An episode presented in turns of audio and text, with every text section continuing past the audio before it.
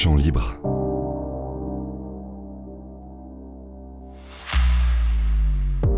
Je m'appelle Laure Séprolé, je suis styliste et directrice artistique et j'ai centré ma pratique sur les questions de représentation queer.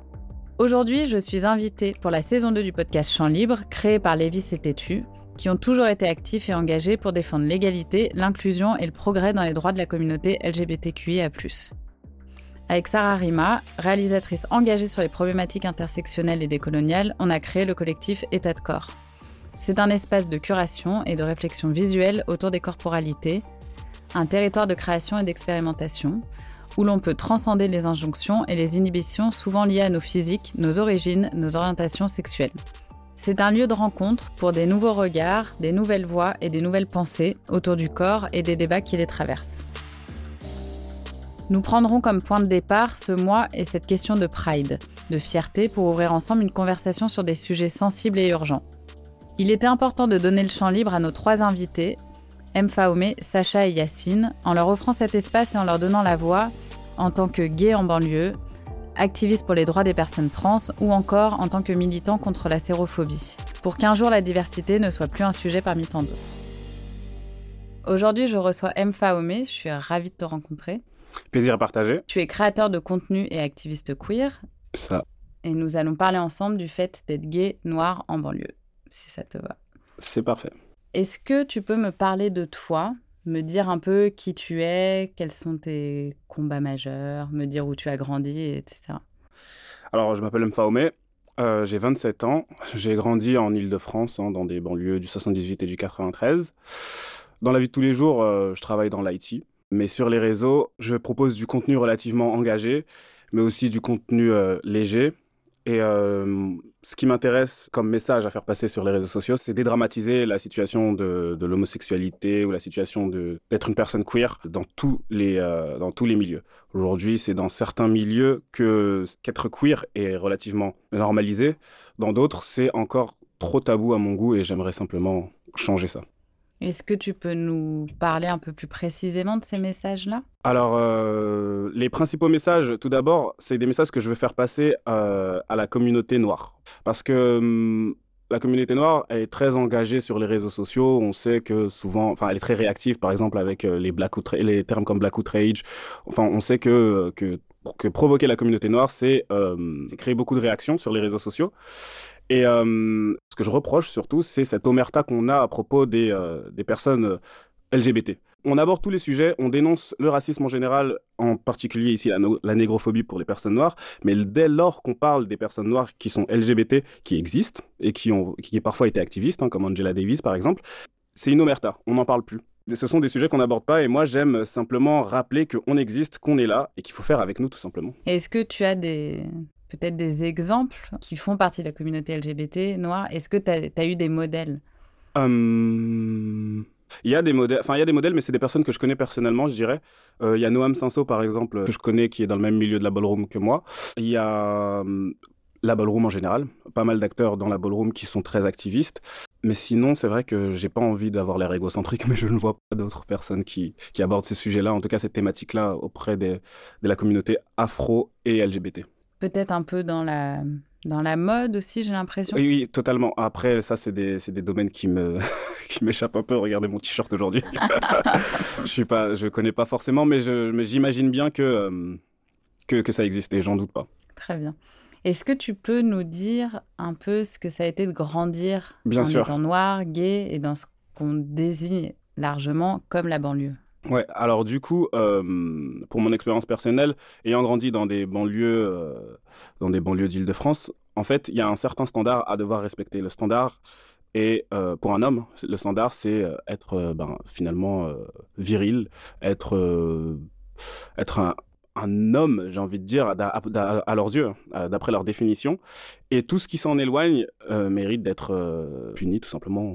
En fait, je vais vous, juste vous donner une petite, une petite histoire de dont je me suis souvenu hier soir, c'est quand j'étais, euh, quand j'avais 13 ans, 12 ans, j'étais au collège, que je me questionnais, que je me rendais compte qu'il y avait, euh, que j'avais, peut-être une orientation sexuelle différente.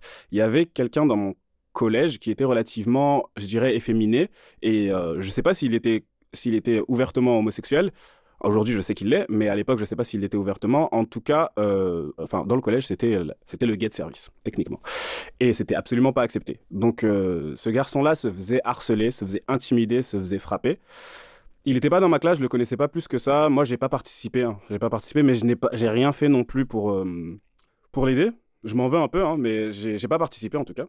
Euh, malgré tout, je voyais ça et ça me terrifiait. Je voyais que ce garçon-là ne passait pas une journée sans se faire intimider par, euh, par, tout le monde, en fait. Par tout le monde. Il y avait que certaines filles qui l'acceptaient, mais les garçons, les brutes, ne, lui laissaient aucun répit.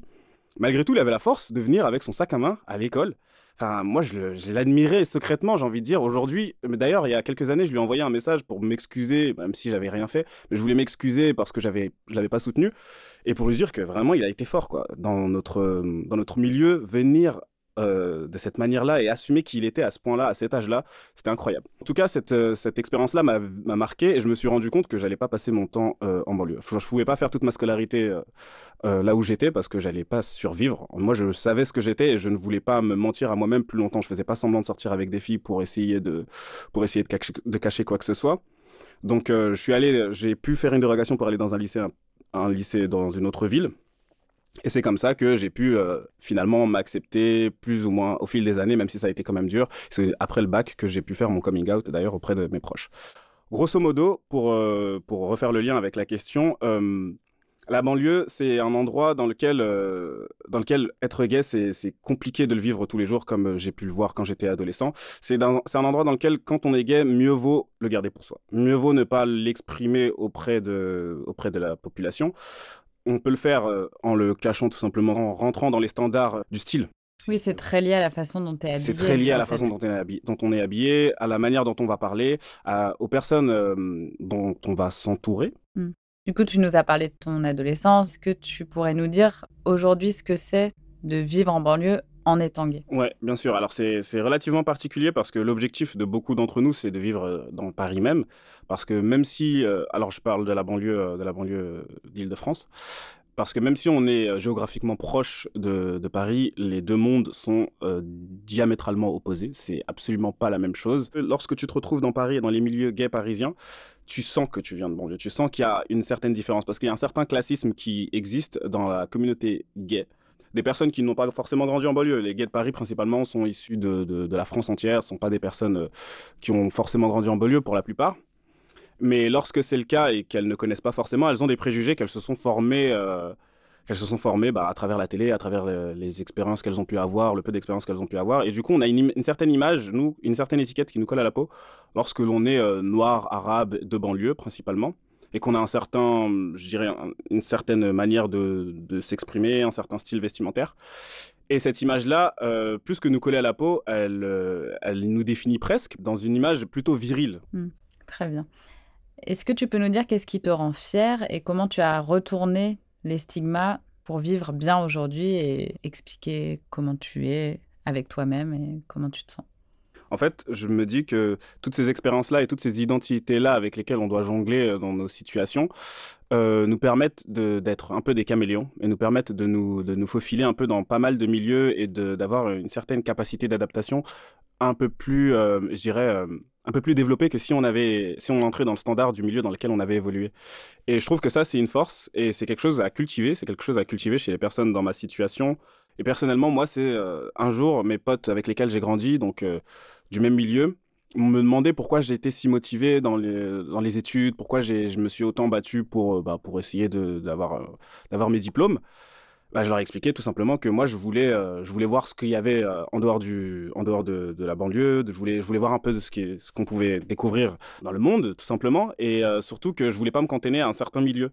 Ils ne savaient pas à l'époque, mais c'était surtout parce que je savais que ce milieu-là, je pouvais pas évoluer dedans. Et je pense que même si c'est une motivation qui peut être un peu un peu triste, ça reste euh, une motivation et ça reste une force. Bah, c'est un beau message. Mm. Et du coup, bah, on peut aussi parler ensemble de quels ont été tes espaces safe et à quel moment tu as trouvé des endroits et une manière de t'exprimer, d'autres alliés. Alors, euh, pour espace safe, euh, c'est c'est rigolo parce que je dirais dans un premier temps tout simplement les réseaux sociaux parce que je suis seul avec moi-même, j'ai pas besoin de m'exprimer devant une assemblée. Pour quelqu'un d'introverti comme moi, c'est beaucoup plus simple. Euh, également, il y a la ballroom qui existe à Paris et qui est un espace dans lequel on, tu es accepté pour ce que tu es, tu es accepté pour et tu es, encensé même pour ce que tu es. Est-ce que tu peux peut-être nous vous décrire expliquer un peu la ballroom? ce que c'est que la ballroom pour alors la ballroom, c'est euh, en fait c'est un lieu dans lequel je euh, je sais pas comment l'expliquer, mais euh, c'est comme si tu arrivais pour une personne issue des issue des minorités, c'est comme si tu arrivais un peu, j'ai envie de dire, dans un dans un, dans un lieu paradisiaque, parce que tu es vraiment dans un lieu dans lequel tu peux être qui tu veux, dans lequel les sujets, enfin la, la différence n'est même plus n'est même plus une question, et c'est voilà, c'est ça qui est vachement beau dans la ballroom. Et c'est pour ça que j'aime promouvoir ce milieu-là et je, et je, et je m'épanouis pas mal à l'intérieur. Oui, du coup, c'est pas seulement des soirées, c'est vraiment un lieu où Absolument tu, pas. tu trouves euh, des gens comme toi avec qui discuter des sujets. Enfin, Totalement, c'est une philosophie, c'est vraiment une philosophie. Euh, c'est un lieu encore, et encore pour moi, étant donné que je suis relativement real pour utiliser les termes de la ballroom, j'avais pas besoin, j'avais pas ce besoin-là, moi, de me réfugier dans, une, dans, un, dans un espace dans lequel j'étais euh, plus à l'aise. Pour certaines personnes qui ont une identité qui sort un peu plus des normes, à ce moment-là, euh, ce lieu-là est beaucoup plus, euh, est vraiment safe, était vraiment nécessaire. Hmm. Est-ce que tu as des projets à venir, des rêves? Enfin, quelles sont tes ambitions peut-être avec ton, tes comptes, tes réseaux sociaux, tes engagements dans tes combats? Voilà, qu'est-ce que tu as envie de faire passer et quels sont les prochains sujets que tu as envie de mettre en avant?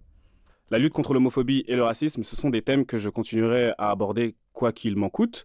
En revanche, euh, j'ai quelques projets. Vous voyez, j'adore la musique en fait, j'adore le rap principalement, j'en fais. J'ai pas encore eu l'occasion de, de, sortir euh, mes projets parce que faute de temps et surtout parce que j'ai un peu peur. Mais je vais le faire avant la fin de l'année. Je me suis mis une deadline. Euh, donc ça, c'est mon projet principal. Autrement, j'aimerais également aussi apporter un peu de soutien aux personnes LGBT qui vivent en Afrique, en fait. C'est quelque chose qui me, qui me tient énormément à cœur parce qu'en fait, la portée que j'ai pu avoir sur les réseaux sociaux au fil des années, euh, surtout l'année dernière, en dehors de la France, c'était en Afrique. Les LGBT africains m'ont beaucoup envoyé de messages pour m'expliquer que je les inspirais, que le fait que je sois si à l'aise avec ma sexualité, avec ma vie tous les jours, que je pouvais même en blaguer, euh, que, que je normalisais plus ou moins ça, ça leur permettait de se sentir mieux dans des pays dans lesquels leur existence même est, euh, interdite, j'ai envie de dire, dans lesquels ils peuvent même pas s'imaginer avoir créé une relation avec quelqu'un, dans lesquels, enfin, je trouve que c'est le désespoir en fait qui, qui, qui, qui résume pas mal la vie des personnes LGBT en Afrique. Et moi, ça me personnellement, ça me désole, ça me fait me rendre compte que j'ai une certaine chance, en tout cas, d'évoluer dans un milieu dans lequel je peux être moi-même. Mais euh, j'aimerais faire quelque chose pour ces gens-là. Aujourd'hui, j'ai pas forcément, euh, pas forcément les outils pour. Donc euh, je le fais sur les réseaux et à chaque fois que je reçois ce type de ce genre de message, je suis un peu flatté, je suis un peu limite gêné parce que moi je ne fais qu'être moi-même, donc finalement je comprends pas forcément pourquoi ça pourquoi ça peut leur faire autant de bien, mais si ça le fait, bah ça me touche et je continuerai. Et pour ça, bah je, continuerai à être moi-même tout simplement sur les réseaux. Trop bien. on a hâte d'écouter le... ces morceaux de rap aussi. Ah c'est gentil. Alors en préparant ce podcast, on a sollicité la communauté de Tétu voir s'ils avaient des questions à te poser. Et on a reçu cette voice note qu'on va écouter ensemble. Alors moi j'avais une question pour euh, M. Enfin, plutôt avoir son ressenti sur la fétichisation et savoir euh, un peu dans quelle mesure est-ce que ça avait un impact euh, dans sa vie de tous les jours et dans ses relations, euh, qu'elles soient amicales ou, ou amoureuses. c'est une bonne question parce que oui, oui, énormément. Et en fait, ça s'exprime euh, sur plusieurs euh, aspects. Dans un premier temps, au niveau de, cette euh, virilité que je suis supposé avoir, mais on estime dès lors qu'on me voit que je suis actif. Je ne sais pas si vous connaissez la différence entre un actif et un passif. Je ne vais pas rentrer dans les détails, je ne vais pas le confirmer ou non parce que j'ai pas envie que de m'exprimer sur le sujet. Mais ça, je trouve que c'est une forme de fétichisme et surtout également apporté, encore une fois, par l'industrie du porno, sur la taille de mon sexe techniquement, euh, c'est quelque chose qui, euh, qui, qui, va avec, euh, qui va de pair avec ma couleur de peau. Et oui, donc j'estime être pas mal fétichisé là-dessus parce qu'on part sur des, sur des, sur des stéréotypes avant même de me connaître. Et je reçois des messages qui confirment un peu cette idée-là, toutes ces idées et tout ce spectre-là qu'il y a autour de ce que je de ce que je peux être. Est-ce que tu veux qu'on conclue sur... donc tu es gay, noir en banlieue, et comment tu vis tes histoires d'amour, comment tu rencontres les personnes avec qui tu sors. Euh, bah, Aujourd'hui, euh, aujourd'hui je, je, vis ma, mon orientation, mon orientation pardon, sexuelle bah, très bien. Euh, j'ai eu des belles relations, comme j'ai une très belle, une, surtout une très belle relation. J'espère en avoir d'autres. Et je me cache pas forcément. ce que je voudrais faire passer comme message, encore une fois, c'est que euh, aux personnes qui sont dans ma situation, c'est ne passez pas à côté de votre vie. Euh, je vois beaucoup, j'ai rencontré beaucoup de personnes relativement frustrées parce qu'elles parce qu'elles se cachaient, parce qu'elles se mariaient même pour pouvoir rentrer dans, les standards de la société. J'en rencontre encore encore aujourd'hui des personnes avec qui j'ai voilà qui euh, bah, qui qui après j'apprends qu'elles bah, sont dans la vie de tous les jours, ce sont des personnes mariées qui essaient de rentrer dans le standard de la société Malheureusement, ça crée une frustration. Déjà, de 1, c'est dangereux. De 2, c'est pas bien, euh, restez fidèle. Et de 3, de 3 c'est euh, une c'est une vie que vous allez passer euh, dans la frustration pour pouvoir plaire aux autres, alors que finalement c'est votre vie. Et moi, ce que ma mère m'a toujours dit, c'est Mfaoumé, ne fais très attention à ne pas avoir de regrets à la fin de ta vie. C'est le plus important. Et bah, depuis qu'elle m'a dit ça, j'essaie de vivre vraiment sans regrets, sans faire de mal à personne, du, mieux que je peux mais vraiment ne pas avoir de regrets à la fin de ma vie. Bah, merci M. De t'être livré à nous. C'était très intéressant et je pense très enrichissant pour euh, toute la communauté de Tétu, aussi de Lévis. Et je pense qu'ils seront ravis de découvrir qui tu es quels sont tes combats aujourd'hui? Bah, c'est gentil et c'était vraiment un plaisir euh, d'avoir pris le temps de m'écouter. Vraiment, je, je, suis ravi et je suis flatté. Bah, J'espère que ceux qui m'écouteront aimeront ce que, ce que j'ai pu raconter. Et s'ils ont des questions, bah, qu'ils n'hésitent pas. Merci encore. Merci à toi. En conclusion, avec ces podcasts, je voulais montrer où en est la société sur ces sujets, montrer la force de nos invités, montrer ce qui les rend fiers, la force de leur combat et l'importance de leur visibilité respective. Qu'il n'y a pas une, mais une pluralité de voix queer. Pendant ce mois des fiertés, et après ces rencontres, je réalise que leur parcours et leur combat doivent nous montrer comment l'on peut s'entraider dans la communauté et se donner les espaces pour apprendre à faire de nos stigmates intériorisés, de nos hontes, une force et apprendre à les identifier et les retourner et de pouvoir montrer qu'en leur donnant le champ libre, la parole va s'agrandir, prendre de la place pour tendre à être moins visibilisée et devenir la représentation dont l'on rêvait en grandissant. Champ libre, un podcast porté par Lévis et Tétu. Si vous souhaitez soutenir ce podcast, n'hésitez pas à laisser une note et un commentaire sur les plateformes d'écoute et en parler autour de vous.